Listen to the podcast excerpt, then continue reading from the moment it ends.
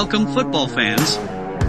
Buckle up for another hard-hitting episode of Player fifty-four Podcast, a show focused solely on the X F L. From a sunny Southwest Florida studio, here's your host Michael Lathrop.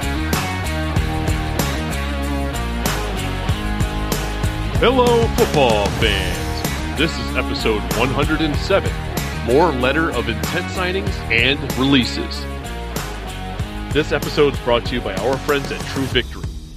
If you are not perfect, if you have ever struggled, if you have ever failed, if you have ever been the underdog, if you have ever doubted yourself or been doubted by others, if you want to get better, be better, and make our world better, this is the perfect brand for you. Founded by U S military veterans, TrueVictory is a sportswear and streetwear brand dedicated to building everyday champions on and off the field. TrueVictory is not simply a company. They're a cause. Its purpose is to transform lives and elevate humanity through the power and unity of sports, positive stories, and serving others. They are dedicated to the game, the grind, and the globe. But most importantly, they are dedicated to you. If you want to strive for something better while proudly showing others your determination, grit, and supporting people like yourself, check out the TrueVictory shop by simply clicking on the link provided in the show's description and notes and enter the code player fifty-four at checkout to receive fifteen percent off your purchase. This week, we have more X F L transactions. In addition, Arlington Renegades wide receiver Juwan Manigo joins the show to discuss his football journey and joining the defending X F L champions. But first, we have those developments to cover. So, let's get to it. Did you hear the news? Did you hear the news? On December twelfth, the X F L Communications Department announced seven players have signed letters of intent with the league's Arlington Renegades, Houston Roughnecks, and Saint Louis Battlehawks. On December thirteenth, the X F L Communications Department announced eight players have signed letters of intent with the league's Houston Roughnecks, Orlando Guardians, San Antonio Brahmas, and Saint Louis Battlehawks. Also on December thirteenth, the D C Defenders released nine players. For a list of the players released, visit the X F L transaction page. On December fourteenth, the X F L Communications Department announced two players have signed letters of intent with the league's Orlando Guardians. On December fifteenth, the X F L Communications Department announced nineteen players have signed letters of intent with the league's Arlington Renegades, D C Defenders, Houston Roughnecks, Orlando Guardians, San Antonio Brahmas, and Saint Louis Battlehawks. Also on December fifteenth, the Houston Roughnecks released thirteen players. For a list of the players released, visit the X F L transaction page. As I had previously mentioned, we will now be joined by Arlington Renegades wide receiver Juwan Manigo to discuss his football journey and joining the defending X F L champions. Well, I appreciate you taking the time to come on to the show to discuss your football journey and ultimately becoming an Arlington Renegade. I appreciate you for having me. Um, being part of the Renegades, defending champs, it's a dream come true. It's a big blessing, especially living here in Texas. You know, everybody here was talking about it, so I'm just happy to be a part of it. It's pretty cool. You know, the X F L is able to wrap up a season, get another champion, and legendary coach Bob Stoops, you know, even though he's still fairly raw in the professional space, but, uh, you know, he's shows that he's a champion one way or another. Doesn't matter what level he's going to coach at. Uh, that's got to be encouraging to join a team like that. And we know that the this space is always kind of uh, forever evolving because, you know, for lack of a better term, they're developmental leagues, they're opportunity leagues. So the roster may not look as similar as it did the season before, which also provides opportunity for someone like yourself. But before we dive into the X F L conversation, I always think it's very important and beneficial for our listeners if we begin with a little bit more of your backstory to provide them with a better understanding of who you are as a person and player. I understand you played your collegiate ball at Division three Delaware Valley University. This is kind of going to be a little long-winded, but can you walk us through how you were introduced to the game of football, what your recruitment process was, if there was any, because, you know, some of these players like yourself that play lower levels, there seems to be, you know, a lack of it. and ultimately just share what your collegiate journey was like and playing experience. So pretty much all my life, my father, grandfather, and all my uncles, they grew up playing football. And right when I was about four or five years old, that's when my dad introduced me to football. And he's been my coach for pretty much the first five years of my uh, football career because he wanted to teach me the right way of football. I know there's a lot of things in these youth league football leagues that, you know, some of it's just, you know, go out there and play the game of football. But, you know, he wanted to dissect the game for me at a young age to allow me to grow and grow each year until, you know, he cut off the leash and, and allowed me to be coached by other players because he said if eventually that was going to be the most important part. How am I going to be able to take coaching from other people that I don't see as my dad? So going through the youth football leagues, um, we was pretty successful all the time up until I got to high school. We played in playoff games, big games, championship games. So that helped me a lot once I got to high school because the mindset to win and do things right was always there. Uh, once I got to my junior year of high school, towards the end, that's when recruitment for me kind of started to take shape. Um, I was starting to attend places like Monmouth, Coastal Carolina, Towson, those three places. I attended a lot during that summer going into my senior year. But the biggest part that affected me in any recruitment was the second game of my senior year. I broke my leg. Probably one of the most like unfortunate circumstances that could have happened to me at any point in my life. You know, you're a senior, so last year you're ever going to play high school sports again. You know, for a lot of people, that's the last time you probably get a chance to play football again, period. So it was kind of tough for me, especially not just on the football aspect, but, you know, missing out on some of the school things like homecoming, some of the senior parades. Not much you can really do when you got to be on crutches with a heavy cast on. But um, eventually I just kept fighting, trying to get healthy. And that's when Delaware Valley, Coach Wilson, who's now the strength and conditioning coach at East Carolina, he reached out to me, you know, wanted me to come up for a visit. I had no idea who they were at the time, but I did my research and found out that Duke Greco coached there for a very long time. They took over the reins as head coach not too long ago. Pretty, pretty much successful career as a player and a coach. So once I got up there, you know, they, they shot me straight. You know, it was like, hey, you got a chance to come here and play, but also win. And that to me was probably the biggest factor that made me want to go there. And when I got there, it wasn't just about football at that moment. It was like, where can I go to make me feel like I'm at home? Where can I feel welcome and feel like I can learn not just to be a better football player, but a better person also? So once I got there, I mean, it was probably like one of the best experiences, but shocking at the same time because it was like, okay, now you're doing everything on your own. There's nobody waking you up. There's nobody telling you what you have to do. And you just kind of have to figure it out. And, you know, being at a smaller school like that, you don't have the resources that some of these big-time D one schools have. So it kind of made you grow up quicker. It kind of made you learn what type of person you were going to be, become an adult. And that's probably one of the biggest things I'm grateful for because at that point in time, it was me versus me. Every day, every challenge was like, okay, how do I handle this? How can I make time management for that? And it just kind of made life easier, even after leaving college. I've shared this with a lot of people. Obviously, I'm always intrigued with the lower collegiate experience because it is different. I'm a D three product myself, even though I came from the soccer ranks, as I shared with you, you know, before we started the interview. But I'm a season ticket holder, or was a season ticket holder with Syracuse University football program before I moved down to Florida. And you can see just significant differences. I mean, the boosters and stuff. I mean, in D three school I went to, the boosters were few and far between, if there were any. And any type of money they were yeah. contributing were, trust me, it, like a D one program would laugh it off. Like, be like, yeah. okay, it's like a small donation, but like, it's so different. The, everything is so different. So I find it interesting for the guys that see it through. And you're one of those guys. And and it's kind of interesting because I had one of your teammates on from Del Valle. I don't know if you're aware of Aaron Nelson had been on the show yeah. twice previously. And, you know, so Aaron and I, he's one of the guys I, I really enjoy his story a little bit and getting the opportunity to know him. because it's so real.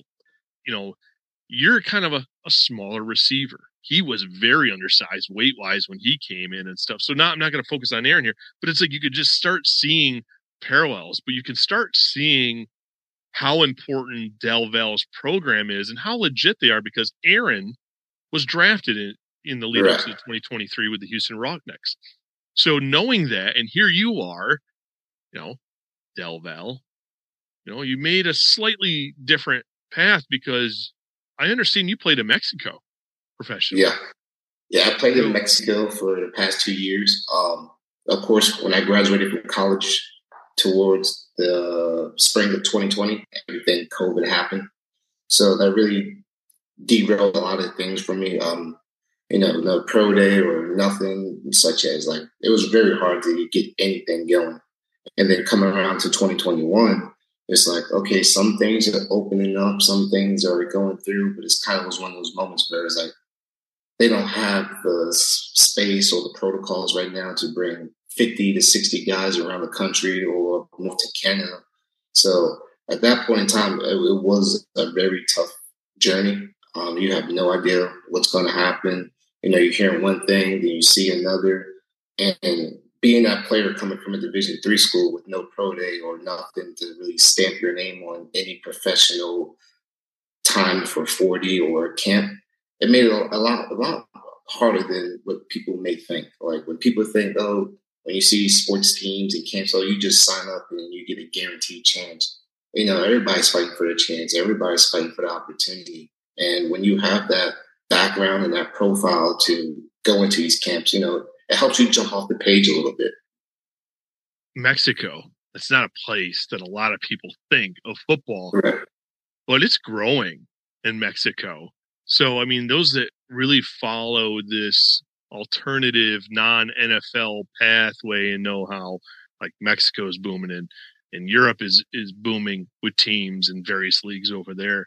So it doesn't shock me, because I've obviously been in the space long enough where I've spoken with plenty of players that have gone that way.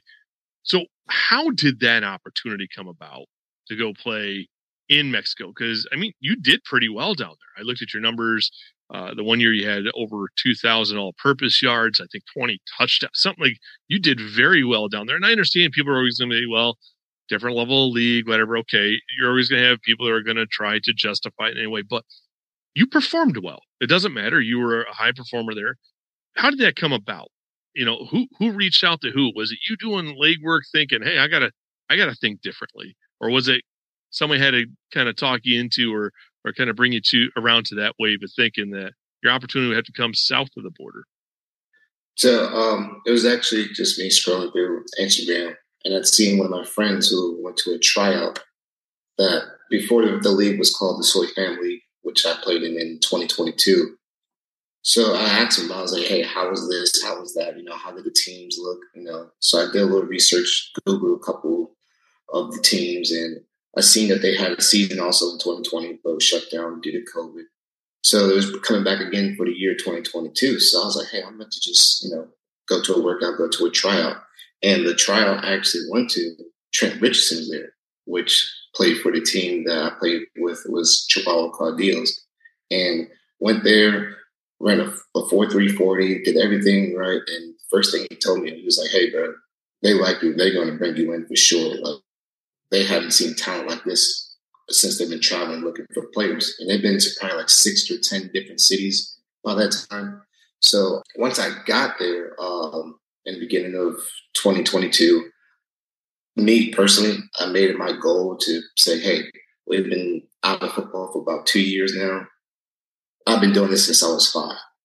Since five years old, nothing's changed. It's football, no matter location, no matter what time or what you got to do. You just have to prove to yourself again and to everybody else that you belong.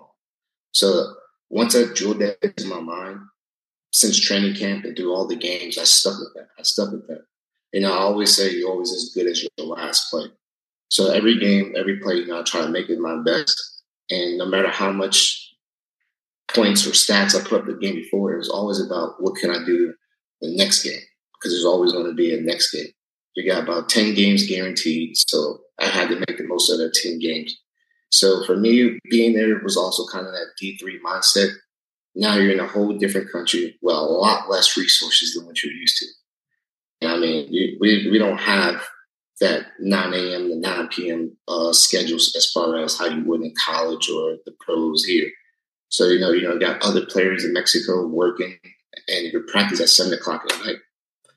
Uh, you have film session in the morning. You know, you're basically lifting by yourself, doing all these things. But the whole point of it all was, if I can survive here and knock off those bullet points and set the standard for myself, following the schedule and following the resume will be much easier in the future, because now it's, everything is mapped out for you.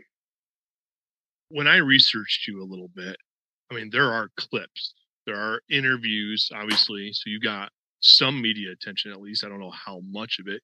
So that opened the door to what a professional way of life would be, right? Because at D three, there were so many cameras and microphones in your face. So, you know, I noticed you had that. So that obviously, like you said, you're making that transition, not just in the space of playing football, but what surrounds it and what some people like to call the circus, so to speak, mm-hmm. right, with the media and, and all that. Can you kind of just share how that helped you prepare for game days mentally as a person now walking the streets? I don't know if, you know, they care about football the way that, you know, they would hear if you're recognized. Did that kind of yeah. change your life in any way that you weren't necessarily prepared for? So it, I would say a little bit it did, but in a good way. Um, like I said, we were playing in Chihuahua. Chihuahua's not that far from El Paso.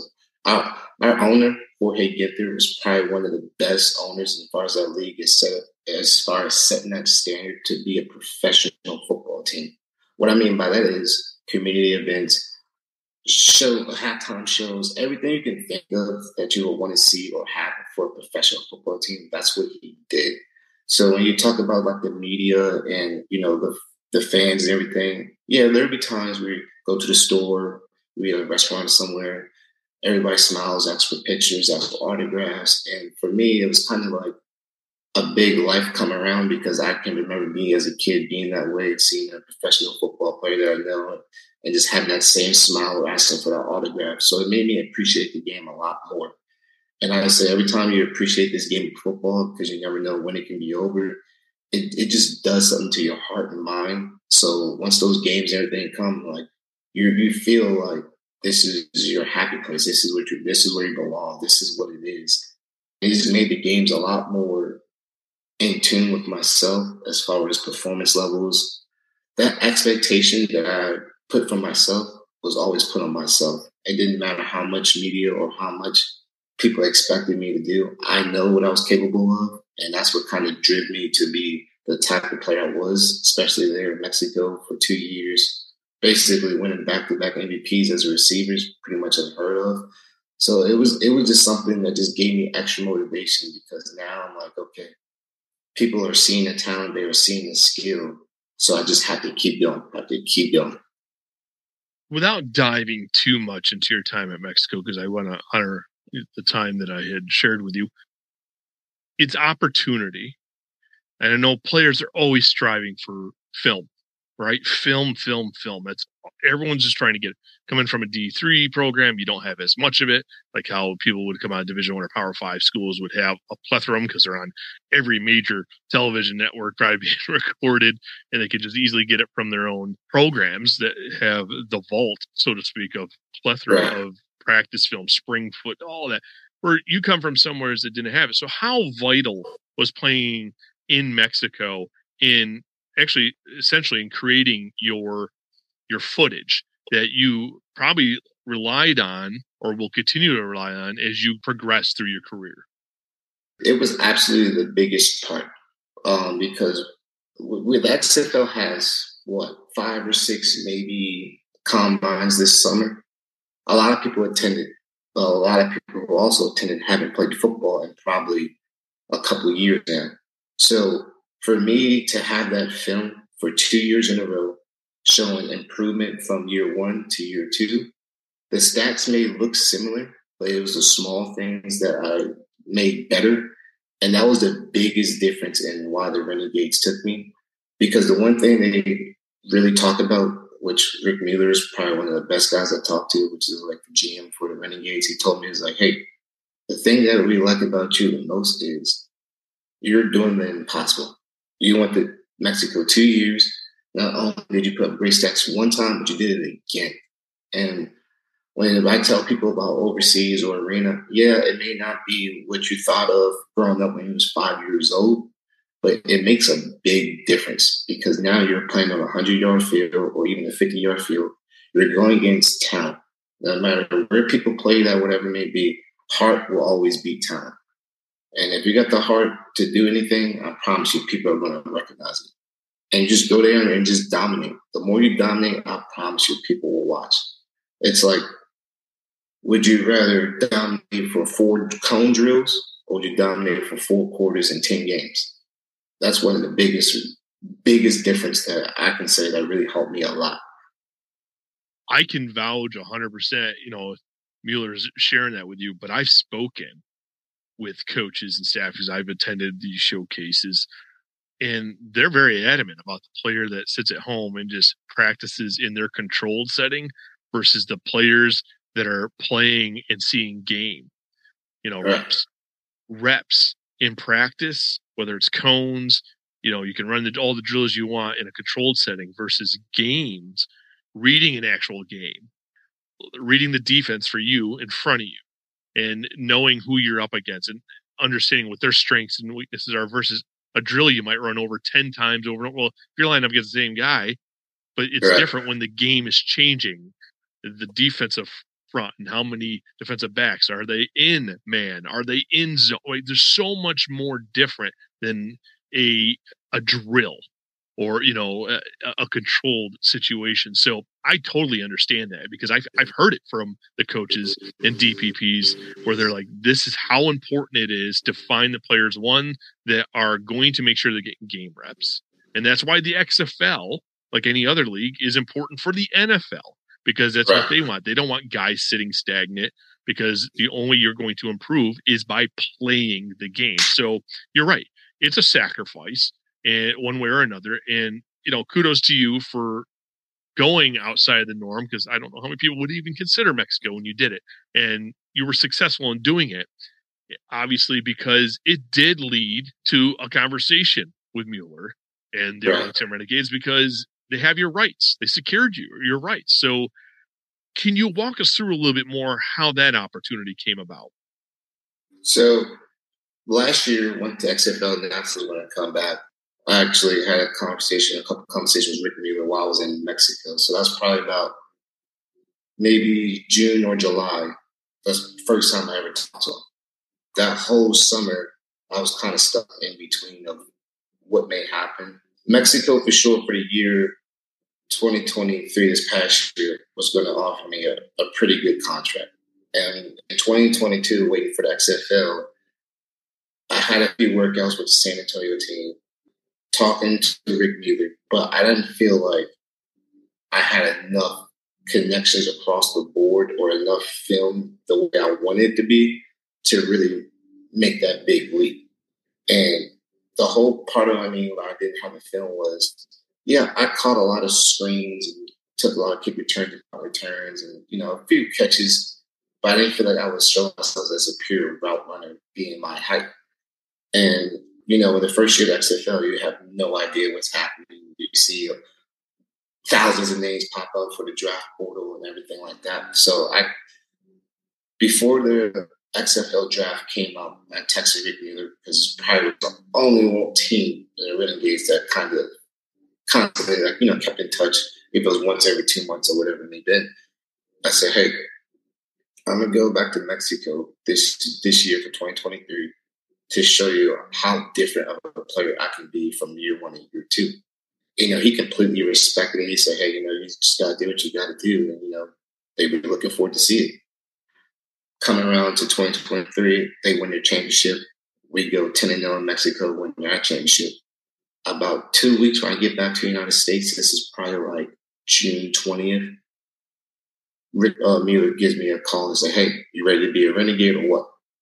Because about a week ago, I sent them that, that film from the second year. I sent them like everything, like, hey, this is the new product. talking about myself. That next week, he called me, hey, you ready to be a Renegade or what? I said, you damn right. I said, you damn right.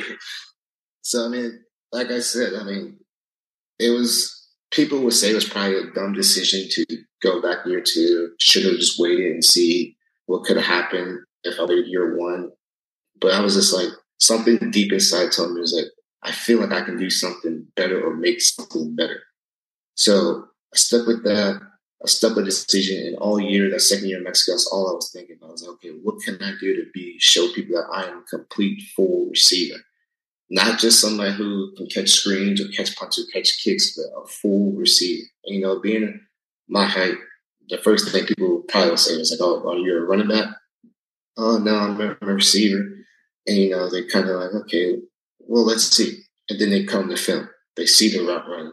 They see beating uh, people for catches in traffic. They see the being able to stretch the field. They just see everything. And my whole point was, how can I show people to put me on the field no matter what it may be? Why should I take this guy off the field is what they should be asking themselves, you know? So that was my biggest goal. And like I said, trust in yourself, trust in everything you do, and good things will happen. And coming back here to know that Rick Mueller gave me that call, I'm forever in debt to him. Probably one of the biggest, happiest moments in my life. So this offseason, everything was all dedicated to that man just giving me the opportunity and chance. Well, you bet on yourself going to Delaware. You bet on yourself going to Mexico once, twice. And now the X F L opportunity is at your feet. This is just testament to people that need it, that are always striving for, well, you know, take it the easy road. Well, it's not always easy, because the easy road may have given you the X F L opportunity, but God forbid that you weren't prepared for it and you squandered right. it. So therefore you never got it again. So you, you double down, you bet on yourself again by going back to Mexico. And this time it appears, right? You never know until you really get into it, but it appears you're more prepared for this X F L opportunity or this next stepping stone to progress your career. And, you know, again, that's things that, that can be commendable and people should really appreciate from a fan point of view, because you guys are professionals. You are yeah. putting in the work, you know, and I know sometimes everyone's like, oh, this is like semi-pro ball, whatever. Some of these casual, you know, I call them casual fans. They claim they're football fans, but they're more, ca- they're N F L fans of anything, because they're not full football fans because they don't support it at every level. To me, a real football fan is somebody supporting it at whatever degree of fo- uh, college football, whether it's arena, uh, these alternative leagues, and obviously the National Football League. So I think it's very commendable. So kudos to you for doing that. So now you're in this space. I, and I know that the X F L is kind of in this weird area right now with this looming merger. We know that they announced their intent to merge back in September. A few weeks ago, they made it clear that they made it through their regulatory review process at the federal level, and they have now set a combined date of March thirtieth to kick off. We don't know. There's still a lot of things that need to be ironed out between the two sides to streamline their operations into one. So we don't know what that means for teams and stuff. And I'm not asking you to shed any light. You probably don't know anything more than the next person, because it's all to be determined. It's all work in progress. But with that being said, that puts you in a weird spot, right? You're a player, you're preparing, you have this opportunity ahead of you. What kind of communication are you having from the team, right? I mean, have you had any conversations with Coach Stoops? Anything from um, the O C Hayes? Have you progressed beyond just talk with the D T, uh, D P P Mueller? Uh, I'm just kind of curious where you're at as far as maybe, you know, we don't know when camp's starting, but it's not that far away if you start to think. So um, the last time I talked to Stoops was probably when they called me down to meet everybody at the X F L Combine, where they had, I think it was maybe August, maybe I'm wrong. But um, so I went down there, talked to them, checked. Uh, chat up with them for about forty-five minutes to an hour and a half, I think. Um, but since then, uh, most person I probably talked to is probably Perez, quarterback Luis Perez. I talked to him a couple of times out the month. like I said, it's, it's kind of hard because, like I said, nobody really knows anything. We don't really know much. There's not much to talk about. But I did talk to uh, Mueller actually yesterday.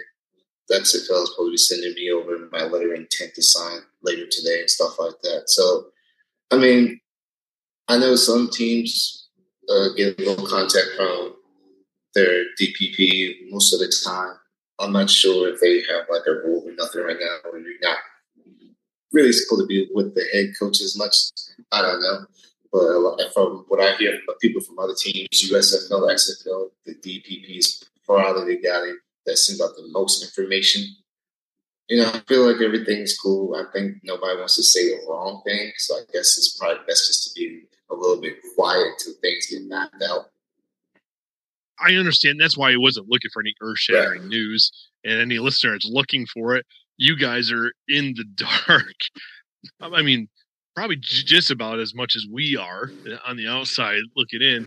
I mean, the only thing is you're having some discussions. And like you mentioned, hey, your letter of intent could be coming over practically any minute to be uh, right. to get signed, which is, you know, also encouraging. It's a step in the right direction.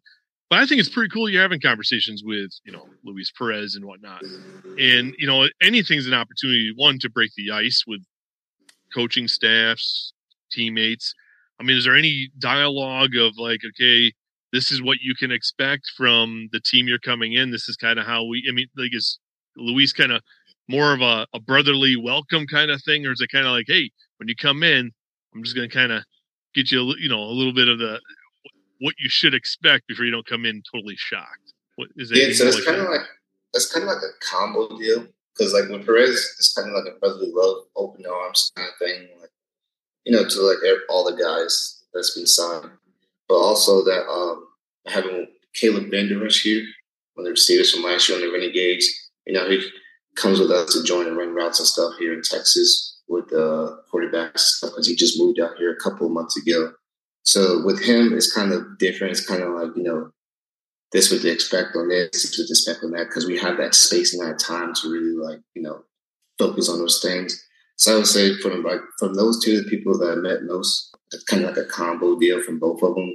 And, you know, that just shows you what kind of team you're walking into.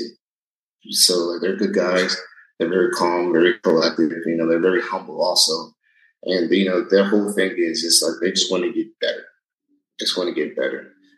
Into the season, I'm pretty sure once you get closer to February, you know, a lot more things will be mapped out, especially as far as, like, if this uh, camp date stays for sure, for sure, and everything else like that. But, you know, before the, everything was announced merge, you know, it was kind of taking, you know, that step in the direction to kind of get guys together to, you know, catch and throw, but that got shut down. But, you know, we, we like I said, it's just, we're just trying to figure it out so, so big. So much, but they're good guys. You alluded a while back, or you shared that you ran a four three. So obviously that's where Sonic comes from. Who gave you the nickname or referred to as Sonic for the first time? It was our uh, owner and president in Mexico. they they started at first, but they were saying Sonny. You know, they got like a little accent, but then. Once they said Sonic, it kind of took over the whole city, then the whole country, and then we had a Sonic mascot at the championship game this past year. So it, it blew up pretty big. Honestly, I, I think it fits, but it was it was pretty cool to have that nickname. And then once you get that nickname, you got Sonic movies coming out and everything.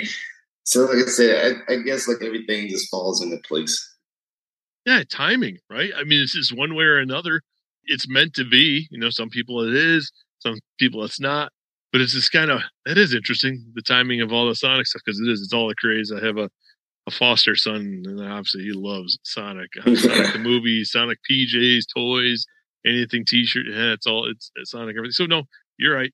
I mean, it almost kind of fitting though, color wise, the blue scheme now going to the, the Renegades, that it's almost still meant to be like where you're headed, that, you know, you could almost kind of make that tie in one way or another if you wanted to. So no, that's, yeah. I, I thought I had to ask because I'm like, yeah, obviously it's speed driven, but I just got to know where the name comes from, because nicknames, origins can either be a really good story or a really bad story. You're right. And I was like, I didn't know, but I'm like, I have to ask. I have a feeling there's going to be a good origin. So it's a good share. So, you know, here you are. you're waiting, but you got to keep yourself ready. I mean, now you, mm-hmm. you know, you've been a professional athlete for a while. It's not something that you can kind of just rest on your laurels, so to speak. So what are you doing to keep yourself in um, in prime shape, but also healthy, right? Because you don't want to be bouncing back and forth. So how are you juggling everything? What's your routine yeah. looking like? Well, like I said, like I'm a big person all about timing, and everything comes together for a reason. Well, I moved to Texas in twenty at the end of twenty twenty, and you know I did that solely for the purpose. Growing up in Baltimore, Maryland, you know we don't really have that factor of indoor training, constant places to throw, and everything else when it gets cold. So I moved down here, and this off season, one of the biggest persons that I resemble my game from, watch a lot of his tape. Luckily, I had the last four, maybe five months to train with him, was Tavon Austin. So training with him by far took my knowledge of football, knowledge of receiving, and knowledge of the pro to a whole different level. So with that being said, majority of the time, Tuesdays and Thursdays, we were running routes. Probably once or twice a week, we get some like one-on-one shadow in, just, you know, just, just to keep the feet hot. Just to keep the feet hot. Monday, Wednesdays, and Fridays, we're lifting, paired out with some conditioning, some plyos. And on Wednesday afternoons, we getting, I was getting therapy. I could thought that the season was going to start maybe January. You know, I cut down some things, add a little bit of therapy on Wednesdays and Fridays. So now we're at that point now because we built up so much uh, work during the off season. Thinking we're going to start in January, we're kind of like taking like a D-cell part for this next two weeks. You know, give the body a little break, let the tensions and everything, whatever people may feel, a little rest with Christmas coming up. And then we're going to jump right back on to it January first. When you hear February seventh, sixteenth, you may think that's a lot of time, but not really. You know, playing receiver, you got to get ready to run, jump, and cut every day, maybe five or six days straight. So that's kind of what we're preparing for, getting um, the legs refreshed for that to come January first. There's still a lot of time. It doesn't seem like a whole lot, but there's still a lot of time, still a lot of time to, to keep yourself occupied and not get, especially this time of the year, Thanksgiving. Right.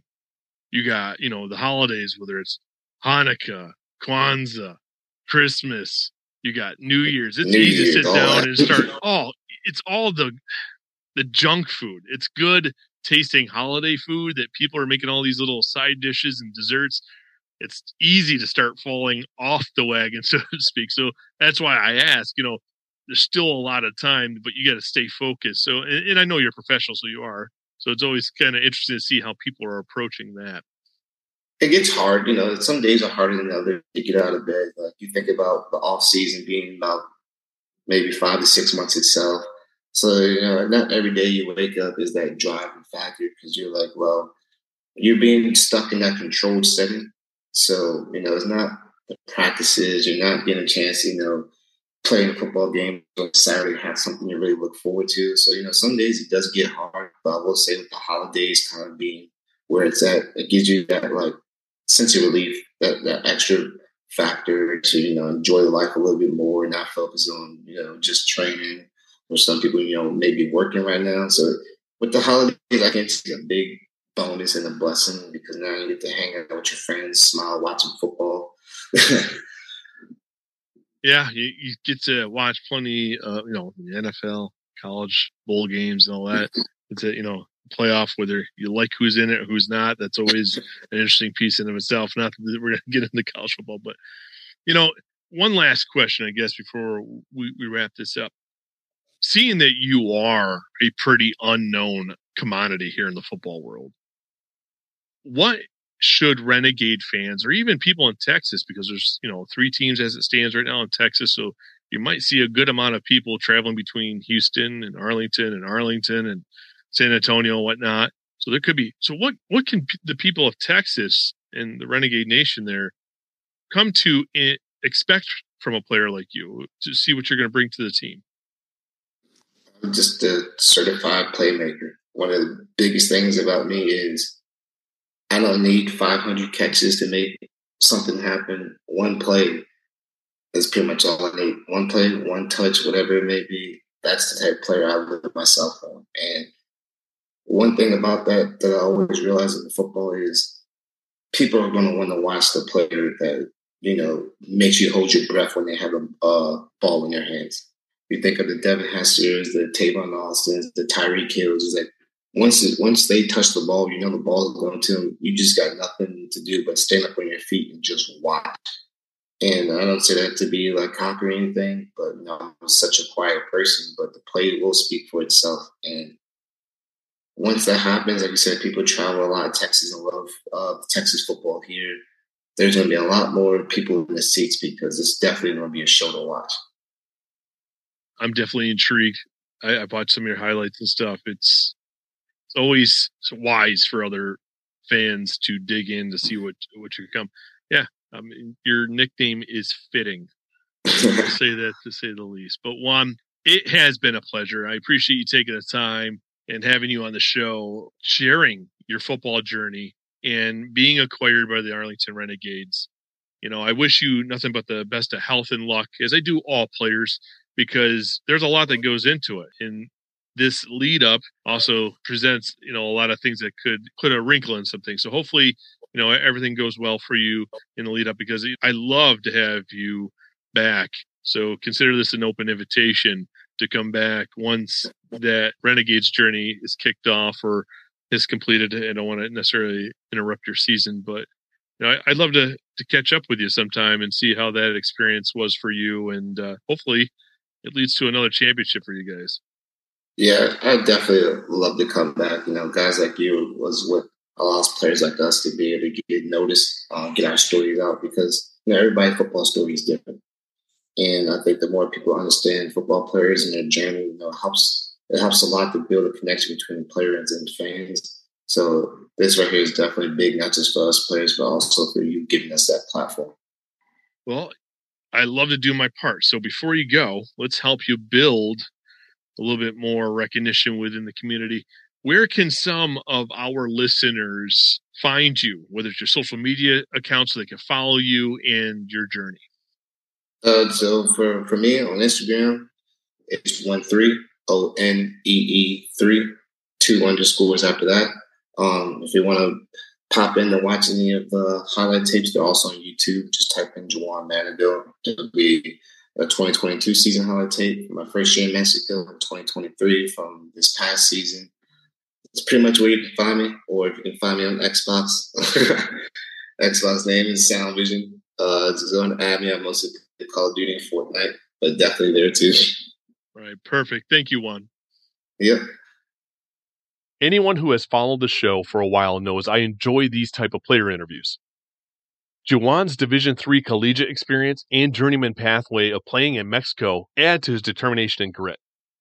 It is great to see his hard work noticed and rewarded with an opportunity with the Arlington Renegades in the upcoming twenty twenty-four season. During our conversation on Wednesday, Juwan alluded to waiting to receive his letter of intent paperwork, which he has since received and submitted. His letter of intent signing was included in the X F L Communications Department's announcement on December fifteenth. Unfortunately, we do not have any fan line messages this week. If you have an X F L-related comment, question, or hot take and would like to be heard on the show, reach out to the fan line by calling eight six three, talk X F L or eight six three, eight two five, five nine three five. Doing so, your message could be included in an upcoming episode. Perez, Colby Pearson breaks the tackle, and there he goes. All good things must come to an end. This concludes another episode of Player fifty-four Podcast. As always, I am interested in receiving your feedback, so do not be a stranger. Reach out to let me know your thoughts, and if you do so, your comments might just make it on the show. But before you go, do not forget to subscribe and rate the show on your platform of choice. One last thing. If you are interested in checking out our friends over at TrueVictory, do not forget to click on the link in the show's description and notes, as well as that sweet code, Player fifty-four, for fifteen percent off your purchase. Thank you for tuning in. Till next time, cheers. Thank you for tuning into today's show. Don't forget to subscribe and rate Player fifty-four Podcast on your platform of choice. You can follow the show on Facebook, Instagram, and Twitter at Player fifty-four Podcast. Do you have a question or topic you would like to have addressed on the show? Message the show via social media or send an email to player fifty-four podcast at gmail dot com.